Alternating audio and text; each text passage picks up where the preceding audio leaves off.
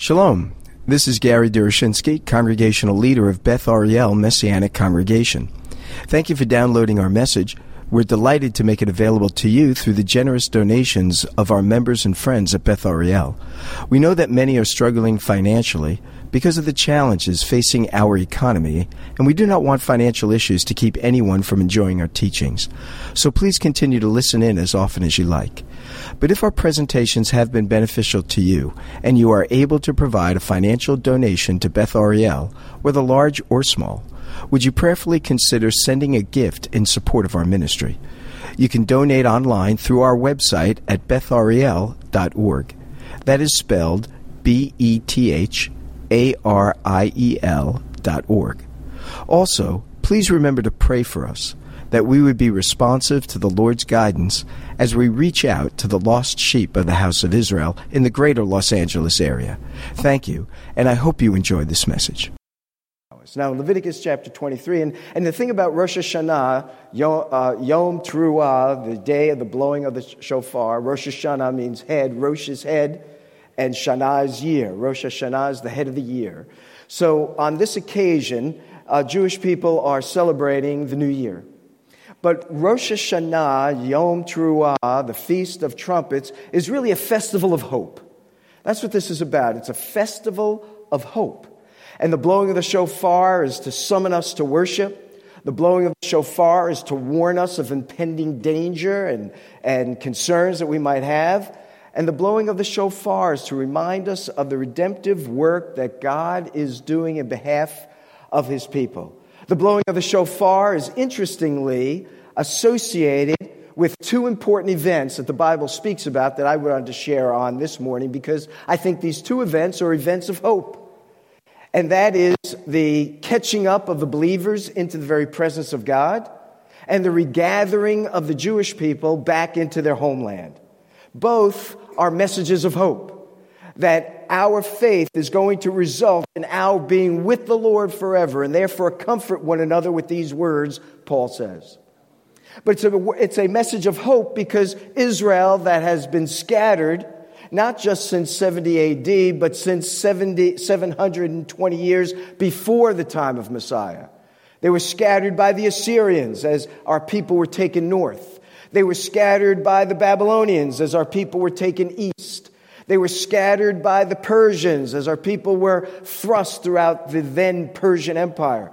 Our people were scattered as they came under the rule of the Greeks. Our people were scattered when they came under the rulership of the Romans, who scattered them to the four corners of the earth. Our people were scattered when our land was invaded by the Muslim hordes. Our, our people were scattered when the Crusaders had attacked the land of Israel and persecuted Jews in Europe en route to the Holy Land around 1000. Our people were scattered when our land was controlled by Suleiman the Magnificent and the Ottoman Empire. Our people were scattered when the British controlled the land of Israel during the British Mandate period after World War I until 1948. Now think of this. I just gave a brief survey in just maybe, I don't know, 30 seconds from 700 years before Messiah to the 20th century. We are living in an era in which the Jewish people are being regathered to their land. We are seeing the hand of God. And the Lord is fulfilling his promises. If that is not a message of hope, I don't know what can be because the Lord is fulfilling his promises as he spoke them to his people and to all who will listen to his word. So when you look at the festivals in Leviticus chapter 23, you see this prophetic map sort of unfolded before our eyes. Because these seven critical festivals, central festivals of Israel's life and character, life and calendar, are moments in which God was intending to do something significant with regard to his people whom he has called.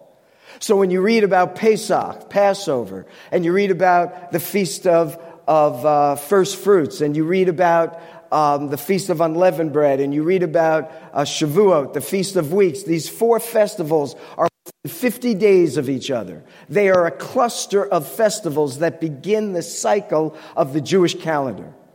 And all of those events look forward to Messiah's redemptive career.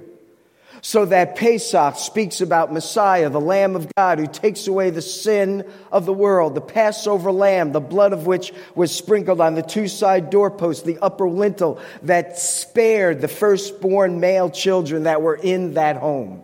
Can't get into all of it, but this is a, uh, a reflection, a manifestation of the atonement that God would provide and the necessity for it and the Feast of Unleavened Bread, which follows Pesach, the seven successive days.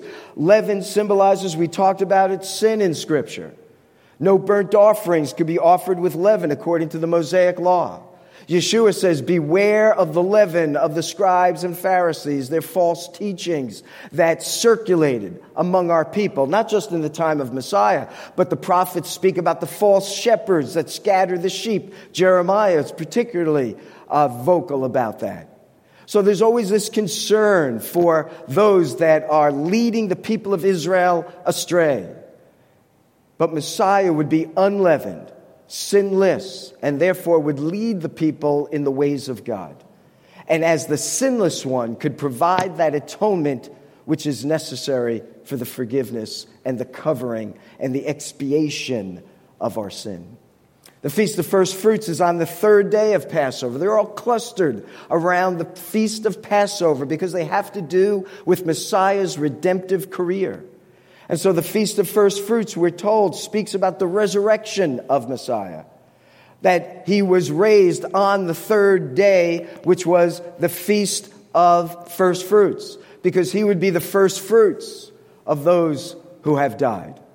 The Feast of First Fruits was a festival in which the harvester took a portion of his harvest, brought it before the temple, and that portion represented everything he had. And so the resurrection of Messiah was a portion, and he represents all who are in him, and therefore we too are assured of our own resurrection in the future days to come.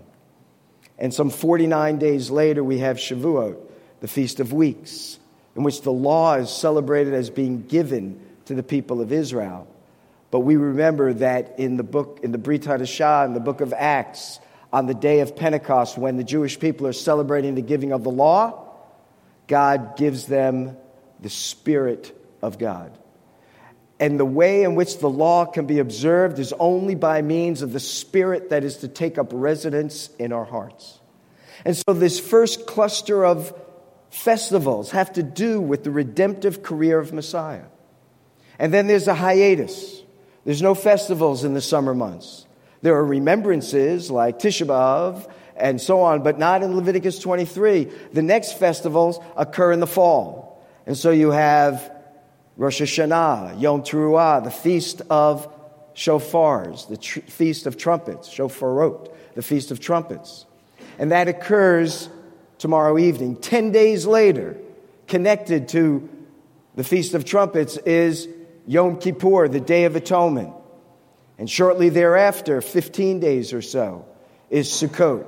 Those three festivals are clustered together as well. They look forward to another ministry Messiah has his ministry of calling those who are believing in him today unto himself and regathering his people into the land of Israel. For what purpose? Yom Kippur, a day of judgment. Yom Kippur is a time of judgment on the lamb and the ram that would therefore cover the sins of God's people. And a time of judgment, unprecedented judgment, is to fall out, fall out upon his chosen people. And so Zechariah tells us two thirds of the Jewish people will greatly suffer. One third of the Jewish community in Nazi Germany suffered under Adolf Hitler. Two thirds, excuse me, in, in Europe, European Jewry, six million. There were nine million at that time. Zechariah tells us two thirds of world Jewry will come under a very similar time of persecution. Should we doubt such a thing? All you need to do is look at the headlines today and you can see the handwriting on the wall and how uh, vicious anti Semitism has become.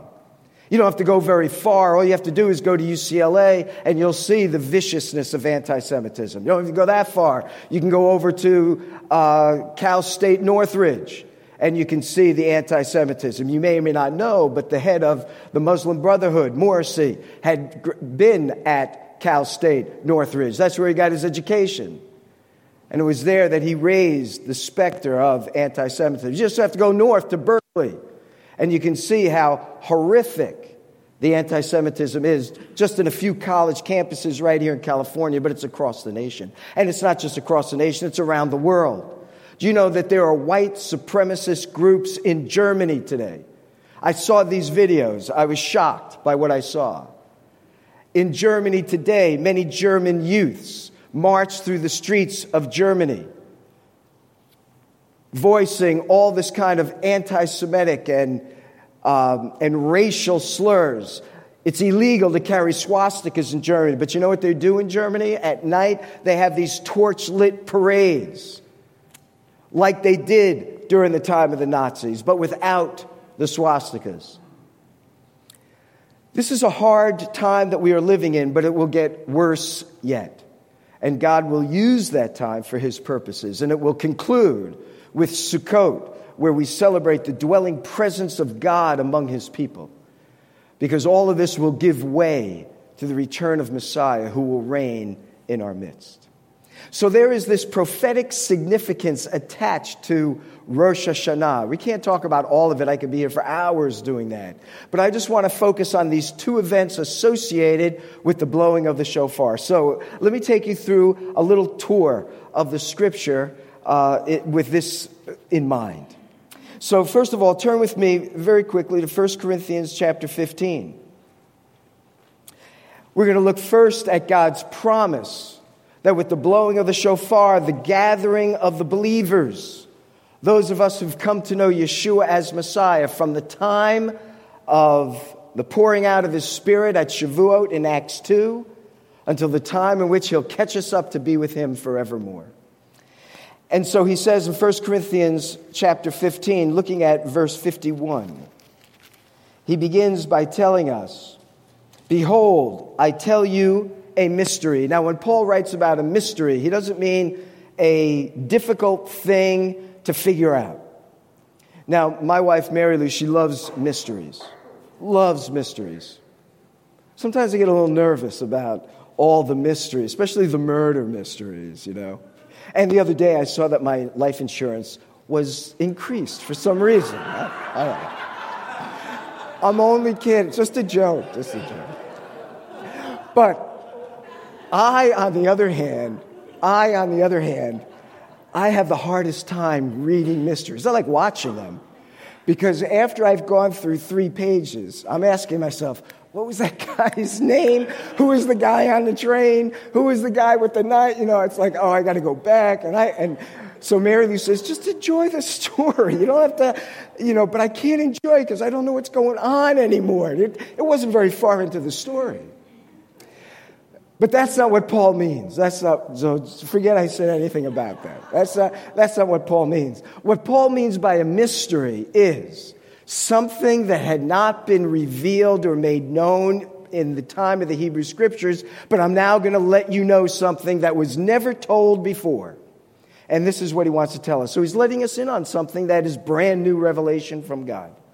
And so what does he tell us? He says, Look, I'm going to tell you this mystery. We shall not all sleep.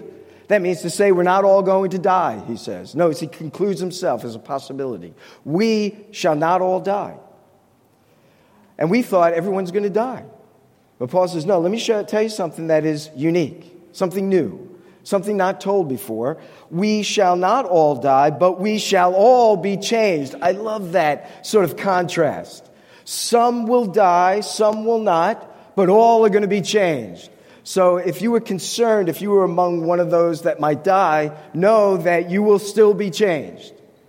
And so he tells what, what, what, kind of change? What are you talking about? We might be asking.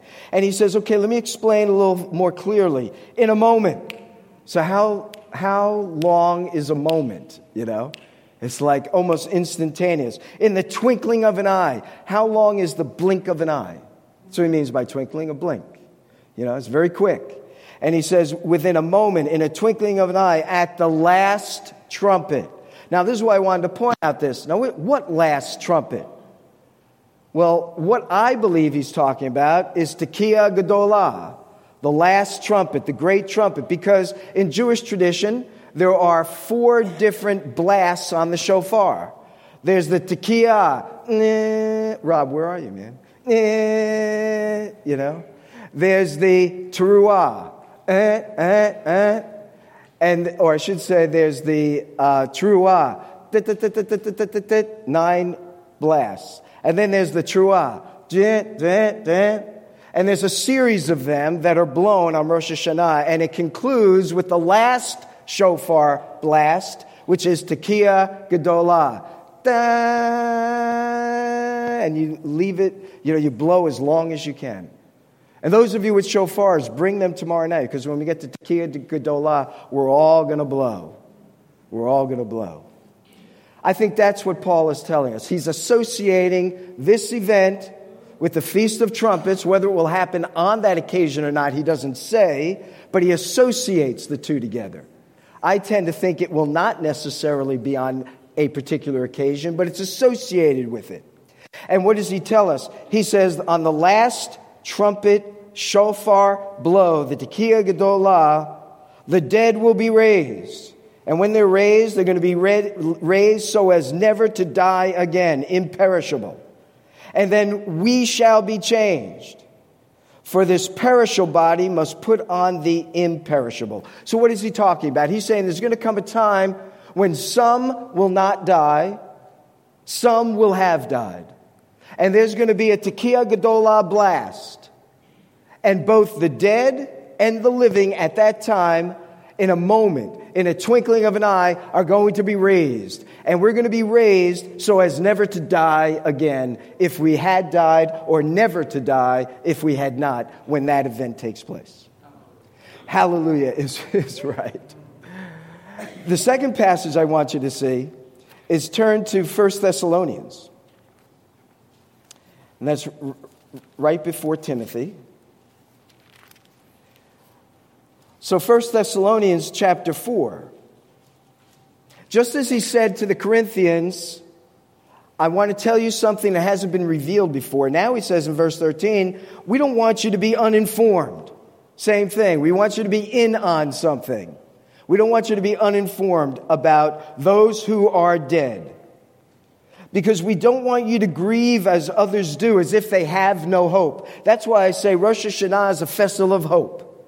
So he wants to talk to them about the fact that there are some who have died. But listen, I don't want you to grieve over their loss, over your loss, as if you have no hope. There is hope, and I'm going to tell you why Paul is telling us. Look what he says. He says, verse 15, For this we declare to you by a word from the Lord. So this is God has told me this. This is direct revelation from God. This is what God has to say on this matter. And look what he says. He says, first of all, we who are alive, who are left at the time when Messiah comes, will not precede those who have died. So now he's telling us here's why there's hope. There's hope because whether one has died or whether one is alive, at the moment this event takes place, we will all going to be changed and brought into the very presence of God together.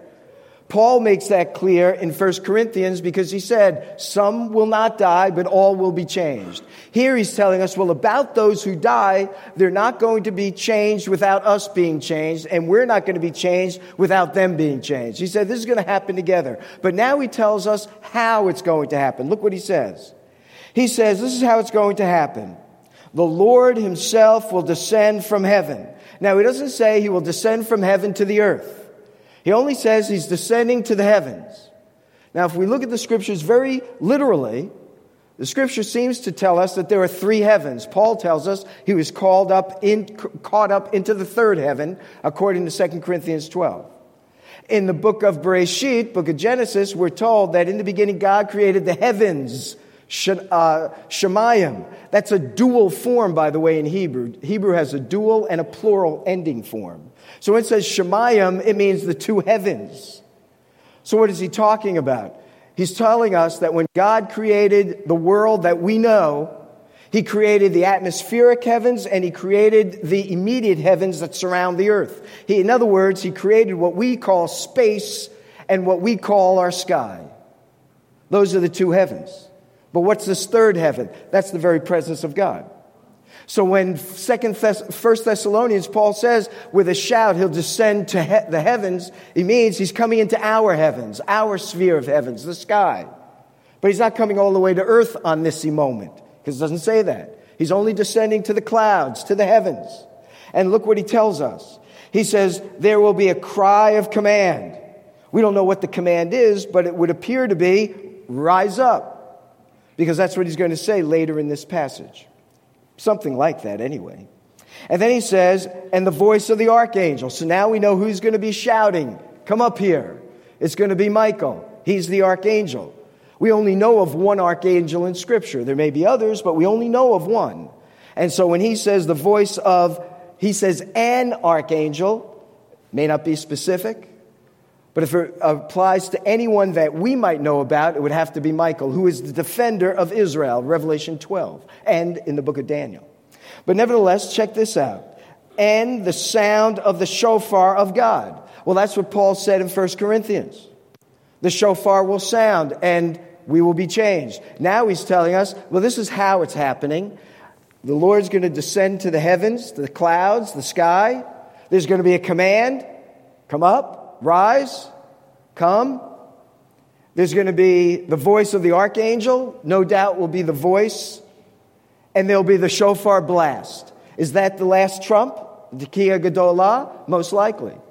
And now look what he tells us. He says, and the dead in Messiah will rise first. Ah, now we know what's happening between the dead and the living who know Messiah. He's telling us we should not mourn for those who've gone before us who know Messiah as ones without hope. Why? Because when this change will take place, when the shofar will be blown, when the voice of the archangel will be heard, when the command is given, those who've already died are going first. Now we might say, why? Why do they have to go first? know. But that's where our hope is. They're going first. And then it says, and we who are alive. That's what he said in 1 Corinthians as well. Some of us will not die. Now it says, we who are alive.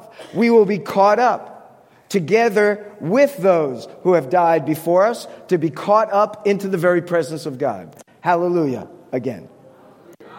And so we'll be brought up into the very presence of God. This is all associated with the blowing of the shofar. The prophetic significance of Rosh Hashanah is the blowing of the trumpet, the blowing of the shofar that will result in the dead in Messiah rising, and those of us who are alive at the time that occurs will also rise at the same time. Now, I don't want to turn there, but in the book of Revelation, chapter 4, you'll notice that when John is caught up into the very presence of God and is given the revelation that is encapsulated in the book called the Book of the Revelation, in chapter 4, when he's caught up, it says he heard the voice of God like a trumpet. I think it's interesting, this catching up, the voice, and the trumpet again. And you know, it happens after the letters are written to the seven congregations in Asia Minor. The word there is ecclesia, church. It's parallel to the Hebrew word kahal, congregation, used in the Septuagint. But what's interesting is there's no reference to the ecclesia any longer in the book of Revelation. After chapter 3, you have seven ecclesias, seven kahals, seven congregations. Then you don't see the word anymore at all until the very end of the book of Revelation. Revelation 22, Yeshua's words are, uh, oh, I, I don't, I didn't memorize them. But his words are, I, Yeshua, have sent my angel to testify to you about these things for the ecclesia. I am the root of the descendant of David, the bright morning star. There's only four more verses or so to go. So there it is after chapter 3. No longer is the ecclesia mentioned. Why? Because this catching up into the heavens that Paul talked about in 1 Corinthians and in 1 Thessalonians will take place before the events happen in the book of Revelation. That's our great hope. That we will be caught up before the terrible day of the Lord strikes. That's why Jeremiah refers to it as the time of Jacob's trouble in Jeremiah 32. It is not a time of trouble for us. We have been passed from darkness into life, light, from judgment into salvation. There is no judgment to come upon the ecclesia, upon you and I. The events of the book of Revelation do not impact us at all. Amen. It has to do with what will happen in the future. We will not be here for them because we will be caught up to be with the Lord. Now, there are many other reasons I could share with you on that. We don't have time. But here's the second thing I just want to share. And that is not only is the event of our great hope, Titus, uh, in the book of Titus, Paul calls it the blessed hope, the blessed hope. Not only is the trumpet associated with the blessed hope of our being caught up to be with the Lord, but it's also associated with the regathering of the Jewish people into his land. And that's what I think might be the primary association of the Feast of Trumpets. So I want to just take on a shorter tour, but take, take a look at this Isaiah chapter 27. There's so many th- passages to look at. But in Isaiah chapter 27,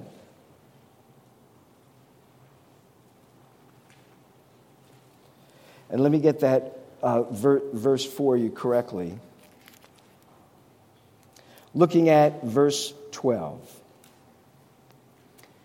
Isaiah writes, In that day, and that's always one of these expressions for the end times, right?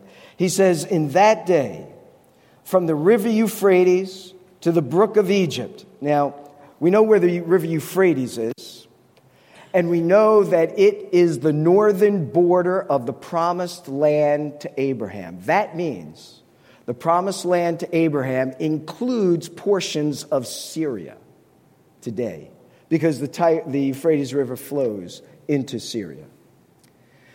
The northern border, we're told, is the Euphrates. I don't believe it's its eastern border, which would mean the, the entire land of what today is Iraq. I believe it's the northern border, which means, from your look, would be up here to Syria. The eastern border, the eastern border is the Jordan River. That's made very clear to Abraham. The western border is the Mediterranean, the Great Sea. But the southern border is referred to as the Brook of Egypt. The word there is wadi of Egypt. A wadi is a riverbed that during the uh, rainy season, it becomes a flowing river. But during the end of spring and the summer, it dries up and it's a dry riverbed. The Crusaders didn't know the terrain in Israel. They built castles in places they thought would become natural moats because there's all this water. And then, when their fortress was completed and the summer came and the water receded, a lot of the Muslims just attacked, realizing they don't know what they're doing and they're building in the wrong places. So the Wadi of Egypt is, in my opinion, there's difference of opinion, in my opinion, is what's known today as the Wadi el Arish. Arish is a city right along the Mediterranean coast in the Sinai Peninsula. And so he's telling us from the north to the south, from the Euphrates to the brook of Egypt, the Lord will thresh out the grain, and you will be gleaned, look at this, one by one, O people of Israel. See, there's a faithful remnant. You know, we, we have a burden, we have a, not just a burden, we have a calling to bring the good news to the lost sheep of the house of Israel. But we know that it will be the minority of our people who will be responsive to the good news. We're told in the Brit Hadashah that blindness in part has happened unto Jacob until the fullness of the times of the Gentiles be come in. So we know that there's always this minority. It's always been that way. We're told during the time of Elijah, he said, I'm the only one that's left. God said there's 7,000 who have not bowed the knee to Baal. 7,000 out of how many? 2 million, 3 million Jews at that time. It's always a minority. When you think of the Jewish people coming out of Egypt, only two from the original Exodus enter into the promised land. The rest of the nation is found guilty and is judged in the wilderness. It's always a remnant. In the time of the Brit Hadashah, it's only some of the Jewish people who respond. They're referred to as multitudes, but the majority of the people are rejecting him. And so Paul and the prophets speak of these Jewish people who believe in Messiah or believe the words of the prophets as the faithful remnant. We're few. And I love how Isaiah puts it here. He says, I will thresh them out and you will be gleaned one by one. It's always a minority, but it will be everyone that God sets his hand upon. And so he says, and in that day, a great, a great shofar will be blown. And those who were lost in the land of Assyria and those who were driven out to the land of Egypt will come and worship the Lord on the holy mountain at Jerusalem. The trumpet will blow, the feast of trumpets, and the Lord will gather his people back into his land. The prophets are also clear that there are actually two stages of this regathering. There's a regathering in which many, but not all, Jewish people will come back to the land, go back to the land, and they will go back in a state of unbelief. Ezekiel pictures this in Ezekiel chapter 37. You remember that imagery of the valley of dry bones. And the Lord says to Ezekiel, Son of man, can these bones live? And I love Ezekiel's response because as a student one time in my life, when a teacher would ask me a question, I would try to answer by saying, You know. you know the answer to that. You're such a great prophet. You know the answer. And that's what Ezekiel says. The Lord says, Son of man, can these bones in this valley live? And Ezekiel's very smart. Lord, you know.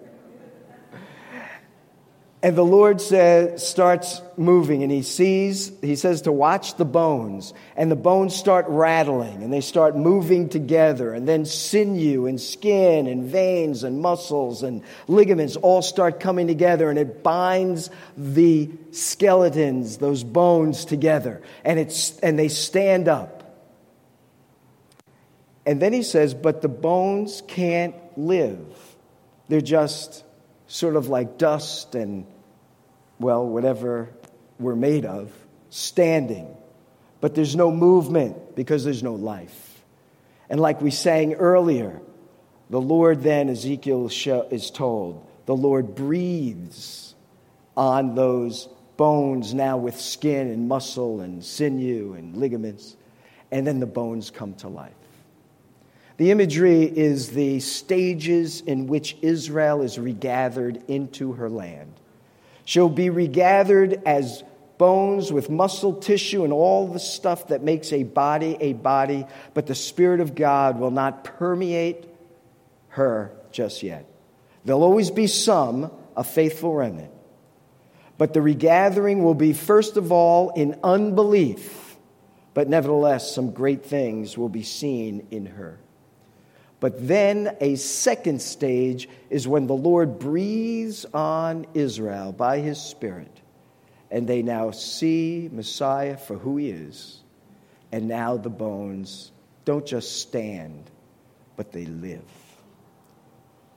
And Isaiah is telling us there'll be a blowing of the shofar that will bring the peoples of the world I should say, Israel, the Jewish people scattered among the peoples of the world back to their homeland in mass, and the Spirit of God will be poured out upon her, and she will live.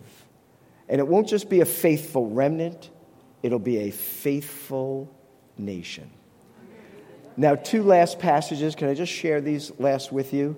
And Greg, why don't you come on up because Greg's going to play, we're going to receive our offering, and Greg's going to play for us during that time. But in the book of Zephaniah, always a tough book to find, he's sort of like hiding there, just in front of Haggai. And after Habakkuk. I love the, I just want to share two verses. these last verses, you know, the book of Zephaniah is a book of judgment. I mean, it's just judgment on nation after nation. It opens up with the coming judgment on Judah, the coming judgment on Israel. Then it has the coming judgment on Israel's enemies. Then it has the judgment on Jerusalem. It's all about judgment until you get to the end. And listen to these words. Verse 14, Zephaniah writes Sing aloud, O daughter of Zion, shout, O Israel. Rejoice and exult with all your heart, O daughter of Jerusalem. The Lord has taken away the judgments against you, He has cleared away your enemies. The King of Israel, the Lord, is in your midst. You shall never again fear evil. On that day it shall be said to Jerusalem, Fear not, O Zion. Let not your hands grow weak. The Lord your God is in your midst, a mighty one who will save. He will rejoice over you with gladness. He will quiet you by his love. He will exalt over you with loud singing. Is that kind of cool? God is going to ex- rejoice over his people with loud singing. That ought to motivate us. We should sing loudly, you know, and we, and we do. We should sing louder, you know, and louder. And then he says, I will gather those of you who mourn for the festival, so that you will no longer suffer reproach. Behold, at that time I will deal with all your oppressors. I will save the lame. I will gather the outcast. I will change their shame into praise and renown in all the earth. At that time, I will bring you in. At that time, get this, when I gather you together. For I will make you renowned and praised among all the peoples of the earth. When I restore your fortunes before your eyes, says the Lord. I mean, Wow. That's what God promises Israel. And so I just want to close on this. It is also what we can experience to some degree today. God can restore your fortunes. God can gather you in. God can heal you if you are lame. And God can bring untold spiritual blessing and restoration to your heart and to your soul. This is what he's promising Israel, and this is what he offers all of us today in Messiah who has already come. So let us pray. And I'm going to ask the ushers, just come on up. Those coming to the front, just come on up. And just wait a moment, but come forward. And let me pray. Father in heaven, we thank you for your goodness and your kindness. We are grateful, Lord, for this great promise that you have made to your people Israel and that you hold out to us as well today. Maybe not in exactly the same way, but certainly in a, a way that is applicable to us and to our needs. And our greatest need, and Israel's greatest need, is that their spirit would be made alive unto you. Our greatest need is for us to know you, Lord, and to follow you and to walk in your ways all the days of our life. So I pray if there's anyone here who has never received Yeshua into their heart, has never heard some of these things, Lord, I pray that your Spirit would move upon them. And if there's anyone that wants to say, Lord, I too want to know your son. Would you make him known to me? While everyone is praying and our eyes are closed, just very quickly, if there's anyone who wants to receive Messiah, has not done that before, if you'd like to just raise your hand, I'll pray with you, and then you can just put it down.